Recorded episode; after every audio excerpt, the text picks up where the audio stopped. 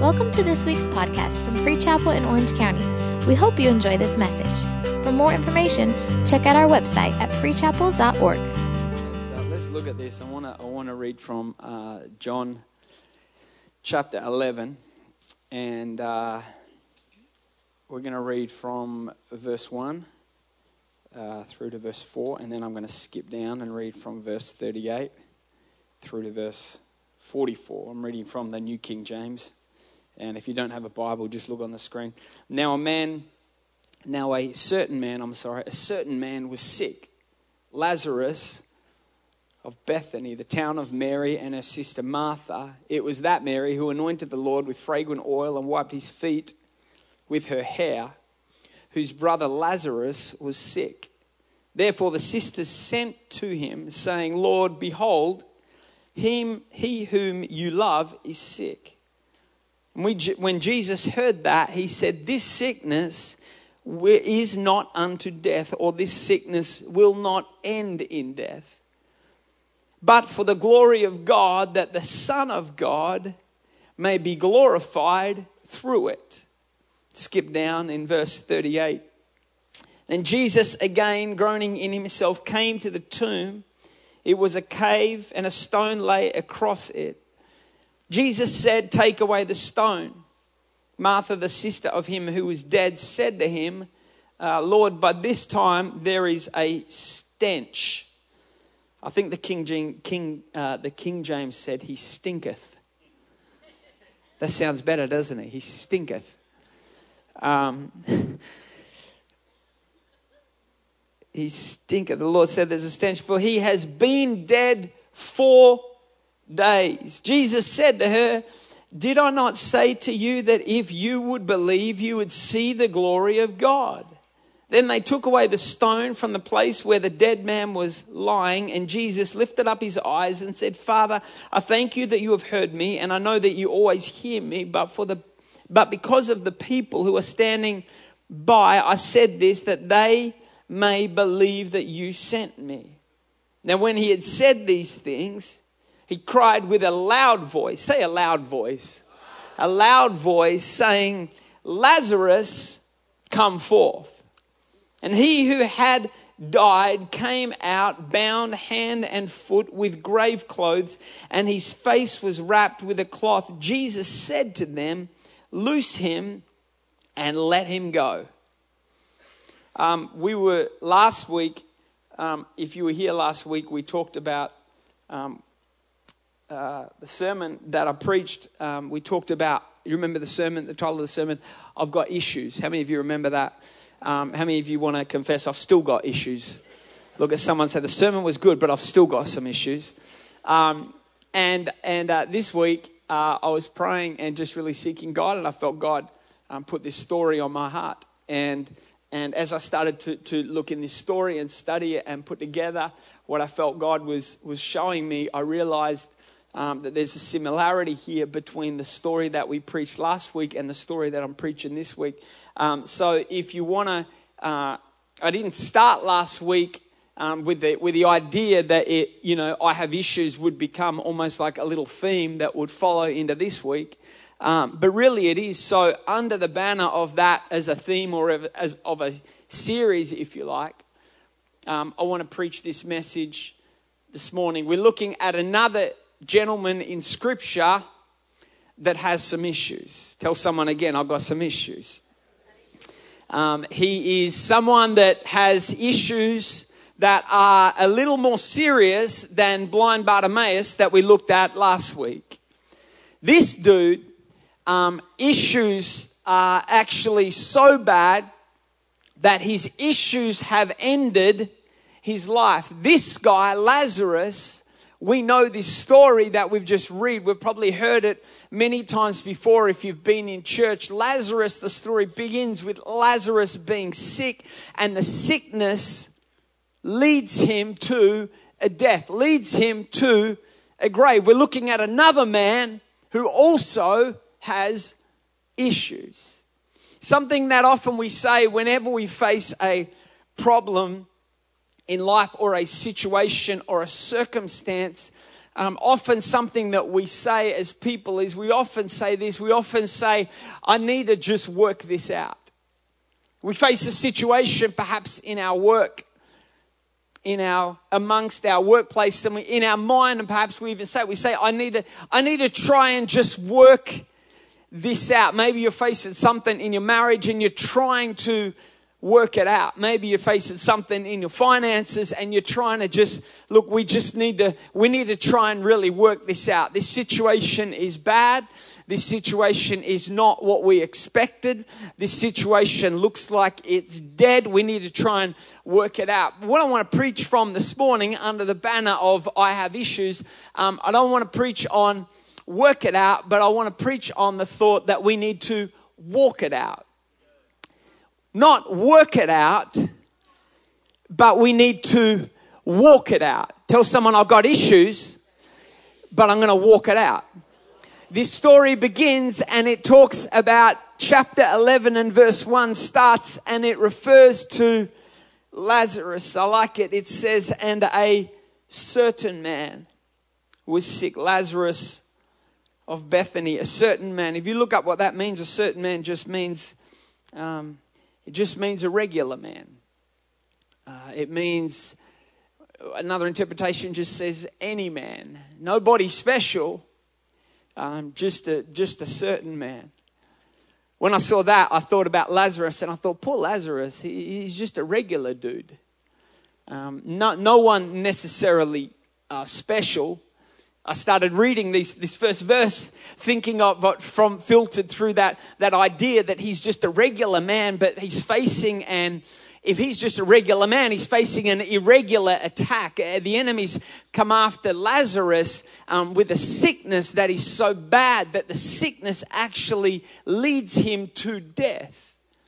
But he's just a regular man. I thought, poor Lazarus, what's Lazarus done? He's just, he's just a regular dude. And then as I kept reading, things started to make more sense. I started to see, okay, why would the enemy come after Lazarus? Lazarus is not a threat. Lazarus is not, he's just a regular dude. He's not necessarily a leader. He's not necessarily someone that's up there preaching, trying to conquer the world. He's just a, just a regular guy. But then as I started, as I kept reading the scriptures, the attack that had come upon Lazarus started to make more sense because the scripture said it was that Mary, it says, Lazarus of the town of Bethany, the town of Mary and her sister Martha. It was that Mary who anointed the Lord with fragrant oil and wiped his feet with her hair, whose brother Lazarus was sick. Okay, now now Lazarus has changed. Now he's, he was just a regular man, but now he's attached to a family that, that knows how to worship. And, and, and so I thought, okay, okay, the enemy's not going to like that. That's going to stir the enemy just a little bit.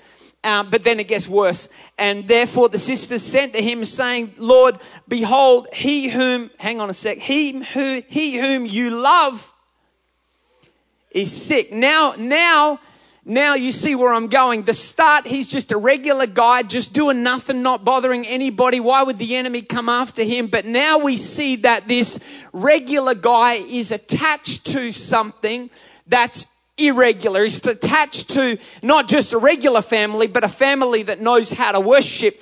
Now he's got a relationship. We see it says he's the one who Jesus who you love. Now is maybe the attack upon your life is not about you, but it's about what you're connected to. Maybe the reason that you're facing some things in your world right now is because you're attached to some things that are greater than who you are. Maybe the reason that the enemy is coming after you is perhaps not nothing to do with what you're doing right now, but maybe it's got something to do with what you're about to step into. Maybe there's a maybe there's a calling upon you. You might be regular, but maybe you're connected to an irregular calling. A quarterback doesn't come under attack until he gets the ball. No one's interested. No one cares about a quarterback on a football field. No one's trying to run him down and tackle a quarterback until a quarterback gets the ball in his hand. The moment he gets the ball in his hand, he all of a sudden gets a vision for his life. The moment the ball comes in his hand is there becomes an opportunity for him to put some points on the board. No one's worried about the quarterback until the ball gets in his hand, then he comes under attack. The enemy's not worried about you until you start to get connected with your calling and start to recognize, hang on, there's a destiny upon my life that's not just here for me to just fill a seat on a Sunday. There's a destiny that's upon my life to put some points on the board for the kingdom of God and the enemy's coming after you. If he is, just praise God for about 10 seconds because there's a calling on your life that's a threat to hell. Say, I've got something on my life. Maybe, maybe, maybe things just took a turn in your life for the worse because you just caught the ball. You just you just caught the ball. Maybe maybe there is a big attack, but understand the reason why the big attack is coming is because you just you just caught the goal, the ball of purpose and the ball of destiny. What does a quarterback do when he gets the ball? He didn't stand there and start crying about all these players that are all of a sudden running against him. He didn't take it personal. He just recognized that what he just caught has just filled him with a vision. And he recognizes, okay, even though I don't necessarily like this attack coming toward me, I recognize that this right now is what I have trained for. This right now is this, this right now is why I go to church on a Sunday. This right now is why I have a prayer life. This right now is why I read my word. This right now is why I declare the goodness of God over my life. Not so I can stay where I am and wait for the enemy to try and come to me, but so that I can start taking steps forward and do what God has called me to do. Praise Him if you receive a call upon your life that is a little bit of a threat to the enemy. He's, he's, he's, he was a, a certain man. He was a regular dude, but was connected to an irregular calling. Don't think that what God has put upon your life is going to come without a fight. Where is it that we get in our head that something happens when we walk down the front and we feel the warm fuzzies on a Sunday and we say a prayer and we fill out a form and someone will call us the next day to find out how we're going and we think that we're just going to go ahead and just the enemy's just going to let us let us take ground for the kingdom of God. We're in a fight. We got to understand the Bible says you wrestle not against flesh and blood, but you do wrestle against principalities and against powers and it's time for us as the children of God to recognize I'm in a fight, but I am on the side of the one who has already won the victory for me. I'm going to go in his strength, not mine, and do what he's called me to do. It was a, it was a, just a, he was a nothing dude, but he was connected um, to something that the enemy didn't like. And it goes on, and, and the story says that he was sick. He was so sick that uh, Lazarus, he couldn't move. That while we get um, excited talking about the calling and we get excited talking about our purpose and talking about our destiny, the reality is um, I'm not trying to downplay the attacks that many of us face sometimes. Sometimes they are attacks that feel like they take our feet out from under us. And this is what's happened to Lazarus. He's not dead yet, um, but he is out. He's, he's, he's, he's, he's, he's out um, in the sense that, so much so that the Bible says in this story that it wasn't Lazarus that went to Jesus for help. Many times in Scripture, we hear of, of people coming to Jesus I remember last week we talked about blind Bartimaeus. Blind Bartimaeus faced an attack, but there was still enough of him that he was able to get to Jesus himself. But in this story, Lazarus has faced something um, that's so great and that has hit him so hard that he can't even get to Jesus himself. But what I like is that he was surrounded by people that knew what it was and knew the importance of going to Jesus on his behalf. Who's in your circle? He was surrounded by a couple of crazy worshiping sisters. Come on, he had a couple of couple of women around him um, that, that recognized that he was in a situation um, that needed them to send for Jesus on his behalf? Are you surrounded by people um, that know what it is to go on your behalf? Or perhaps are you somebody um, that knows what it is to go on somebody else's behalf. That's, that's what an intercessor is. It's going, it's not just someone that, that just likes to just wander around and just do the airy fairies and pray in tongues. It's people that know what it is to the Bible talks about stand in the gap to go. See, that's what I believe God wants a church to be, that, that we as Free Chapel in Orange County, that we're not just here doing kumbaya and, and it's good and it's nice and it feels good and I love all of you, but how many know that what God has called us to do is actually not about those of you that are in this room right now now, but those that are not. It's not about those that woke up this morning and said, I need to go to church. That the call of God upon this church is for those that woke up this morning and said, I'm going to go to the beach instead. That we need to actually know what it is to go to Jesus on behalf of others. Lazarus had, had people around him that recognized this situation is not going to change on its own. This situation needs an intervention that is supernatural. And they went. You need to surround yourself uh, with people that when you won't, they will. You've got to surround yourself with people that when you cannot, they can. And they know what it is to say, you know what? If you cannot seek God for your breakthrough, I will do it on your behalf. There's power in that.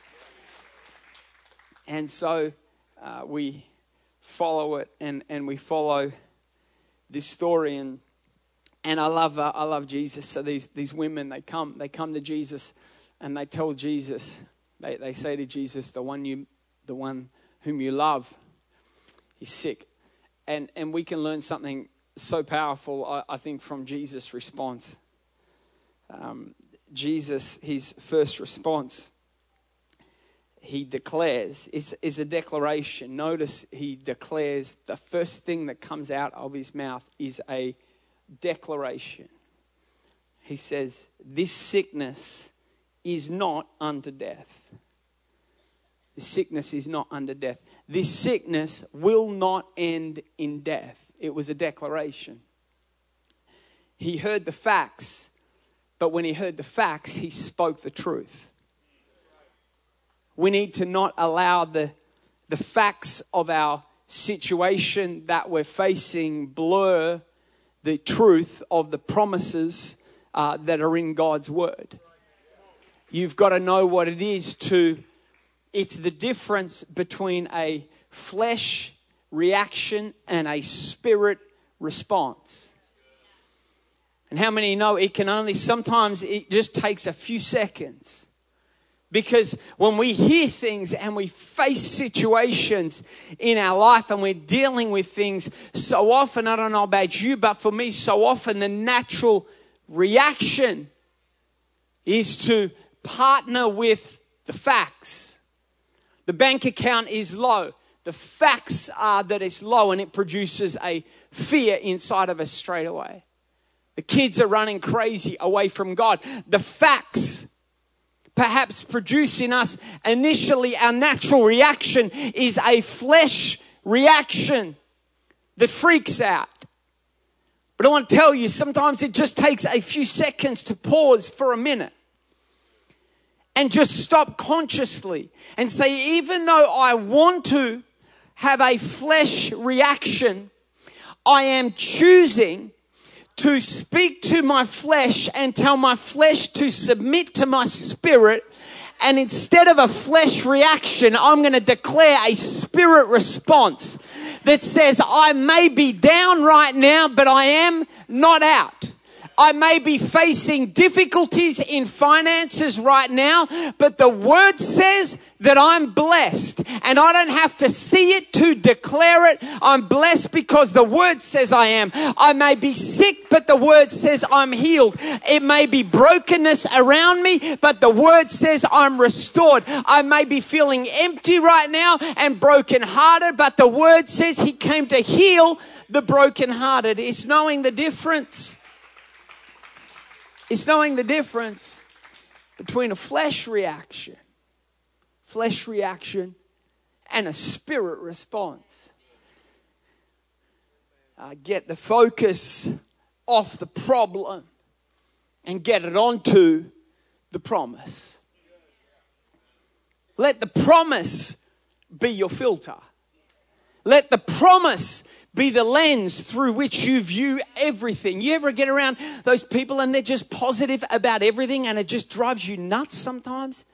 You just want them to be upset just one time, be negative just once. Why? Because they've got a filter of the promise. It's a lens through which I view every single situation filtered through the promises of God. So while there may be brokenness, all I can see is blessing because I've got a lens of the, of, a, of the promises of God. It's, it's, a, it's a faith. That's what we see Jesus operate in. Not reacting in fear but responding in faith. And he says, the sickness will not end in death. It won't end in death, but it may involve death. Because I bet that declaration, in fact, if you follow the story and you see Mary and Martha, they go back. Maybe they went back in faith of what Jesus said. I don't know. Maybe they went back annoyed because Jesus didn't come straight away. I don't know. Um, but I dare say there was a point when Lazarus died that they doubted what Jesus had said, forgetting the specifics of what he said. That he didn't say that it may not involve death, but he said it's not going to end in death. In other words, what you're, go, what you're going through right now um, is not where you're going to finish. That sometimes all we need to know is that there is light at the end of the tunnel. Have you ever done a plank without a stopwatch? I don't know about you, um, but I can't, I cannot plank without a clock in front of me. Because what the clock does is I feel like I can endure anything as long as I know that there's a time limit on what it is I'm going through.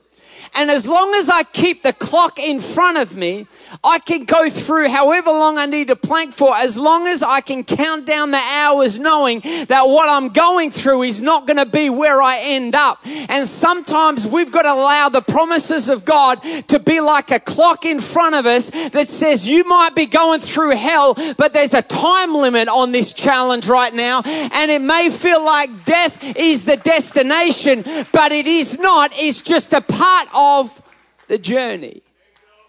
He says it's not going to end in death. It's not going to end in death. See, he had a eternal perspective on this situation. But for the glory of God, he went on to say that the Son of God may be glorified through this. In other words, he's saying to him, there's a, there's a, there's a greater work in this maybe what you're facing is not really what you're fighting. Maybe there's a, there's a, there's a bigger picture. See, if you look at this story, understand what Jesus is doing. Jesus is using this story of Lazarus.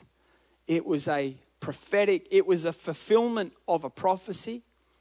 Um, because the prophecy said that only the Messiah could raise somebody after three days. Um, but it wasn't just for that, it was also to build the faith of those around because we didn't read it, but in 11, verse 45, then many of the Jews, this is after Lazarus has been raised from the dead, it says, then many of the Jews who had come to Mary and had seen the things Jesus did believed in him. That maybe what you're going through right now is bigger than you.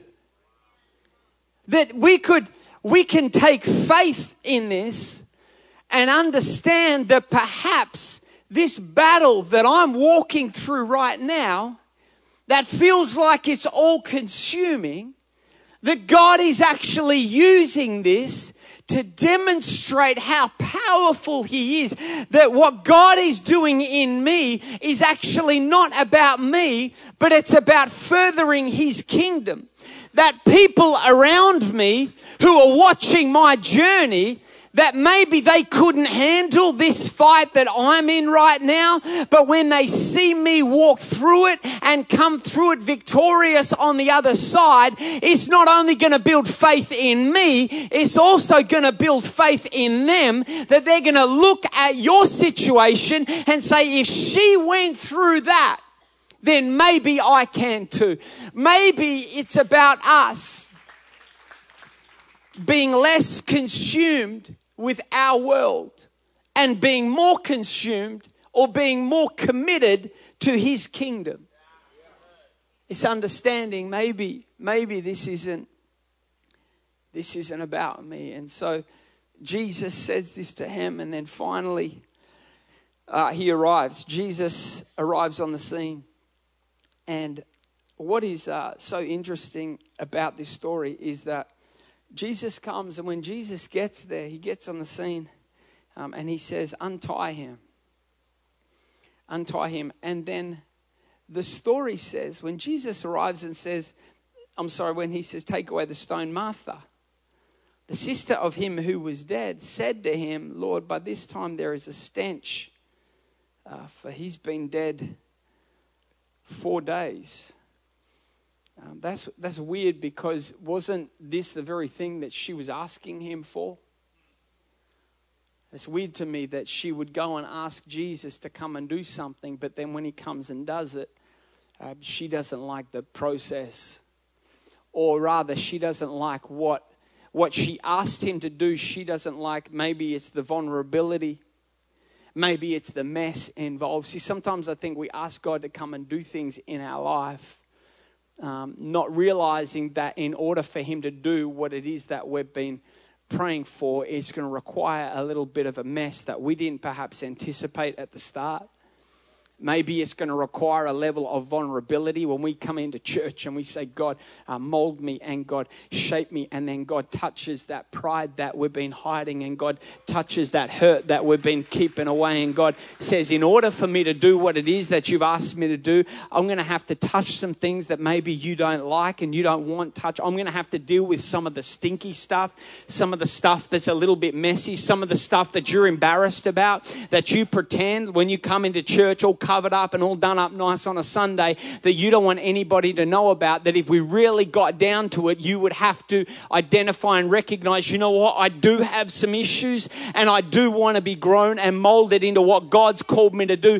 And you know what, I am now finally prepared to expose my weakness and my issues and get vulnerable and say, God, you know what? Come and do what only you can do. And Jesus says to them, He says, roll away the stone. Then he says this he says something that's so incredible. He yells out to Lazarus and says to Lazarus, Come forth. And the Bible says that Lazarus uh, comes out, but it doesn't say he came out uh, running or shouting praises. It says he came out bound raised up, uh, but still wrapped up. Lazarus, come forth. Uh, the order, you would think, the order in which God would do it, it looks, it looks like Jesus messed up the order. Looks like he's, he's done it wrong because wouldn't, if you wanted somebody to come out, wouldn't you speak to the, wouldn't you speak to what's binding them first? Isn't that in, interesting? Because it says that Lazarus See, Jesus did the work. He rolled away the stone and he raised him up. There was an element of this miracle um, that Jesus said, You know what? I'm going to do this. I'm going to remove the stone and I'm going to raise you up. But from when I remove the stone and when I raise you up to when you get completely set free, that middle part, that's on you. He says, Jesus says, I will do the work, but I need you to take the walk. Not work it, not work it out, but to walk it out. So, what is our life with Christ? It's us walking it out. Now, is my walking it out earning it? No, it isn't because the work has already been done. But in order for the work that He has done to be activated, the walk has to be lived out in my life. So, what does the walking it out look like? Remember, this is a dude that's wrapped up. He's got, he's got bandages. Hang on, hang on. I wore my short, short pants just for this.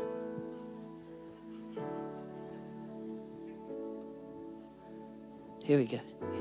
So it says that he's, he's bound.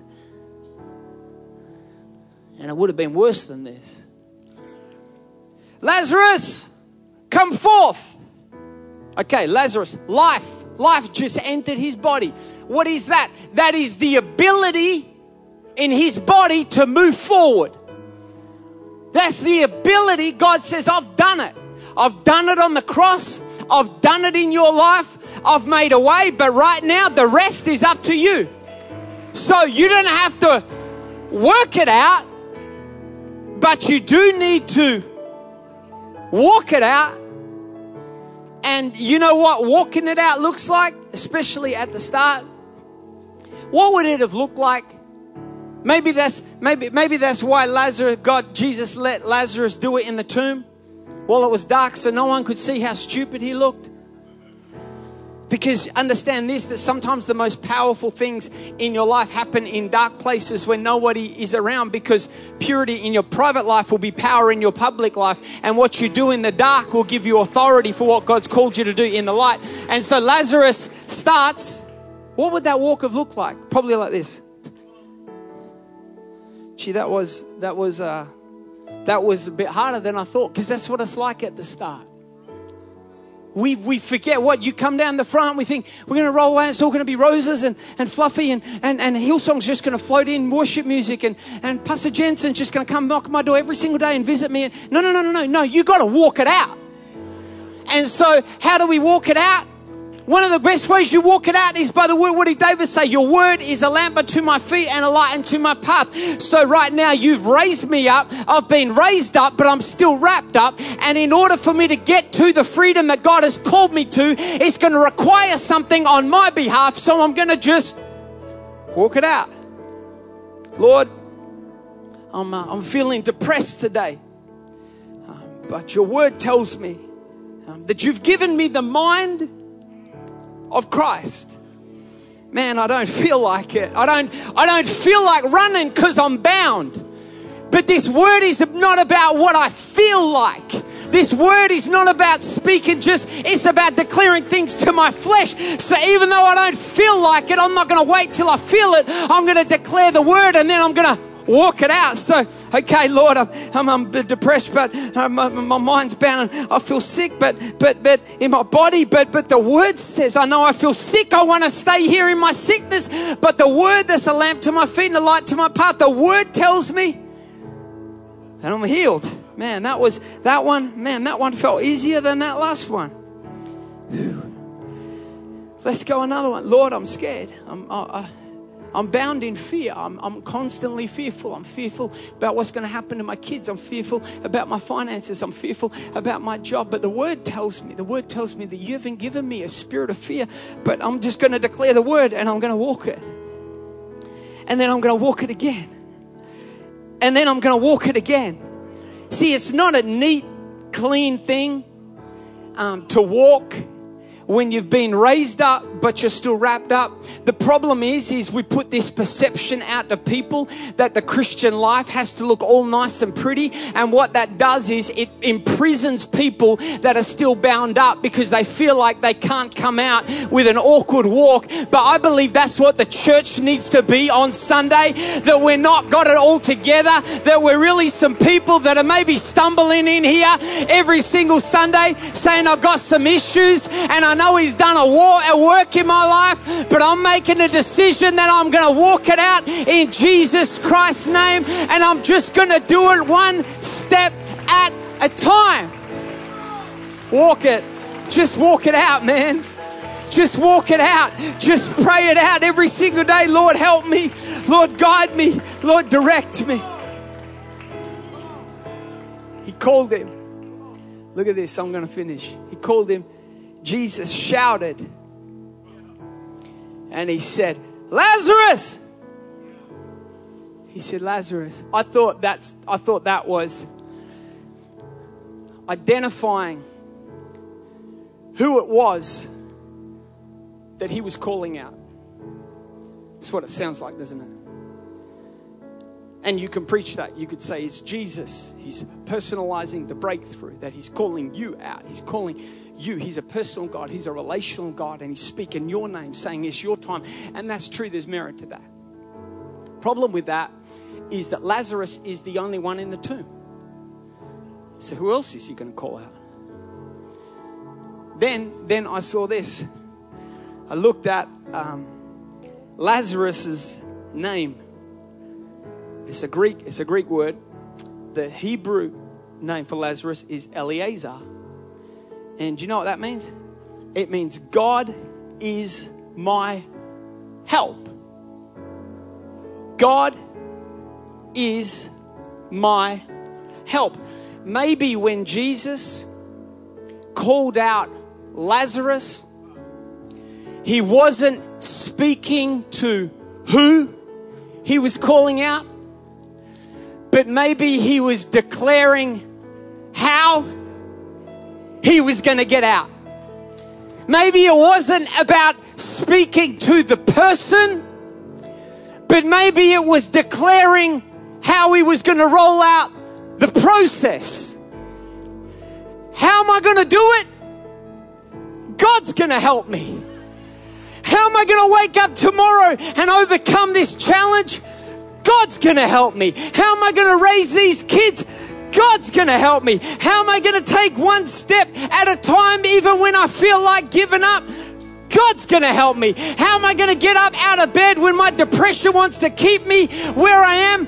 God's going to help me. I don't know what you're going through this morning, but I felt like the Holy Spirit told me to come and tell you the same thing that He said through Zechariah that it's not by might, it's not by power, but it's by my Spirit. He's calling you out this morning and He's saying you're not going to do it in your own strength. I'm calling you by name and I'm declaring over your life that if you trust me and you seek me, you're going to walk out of this thing. It's not going to end there. It's going to happen. He's worked it out. It's time for me to walk it out. Walk it out. Walk it out. Every single day. Walk it out. And right across this room, I'm going to close. Thank you for listening to this week's podcast. We hope you were blessed.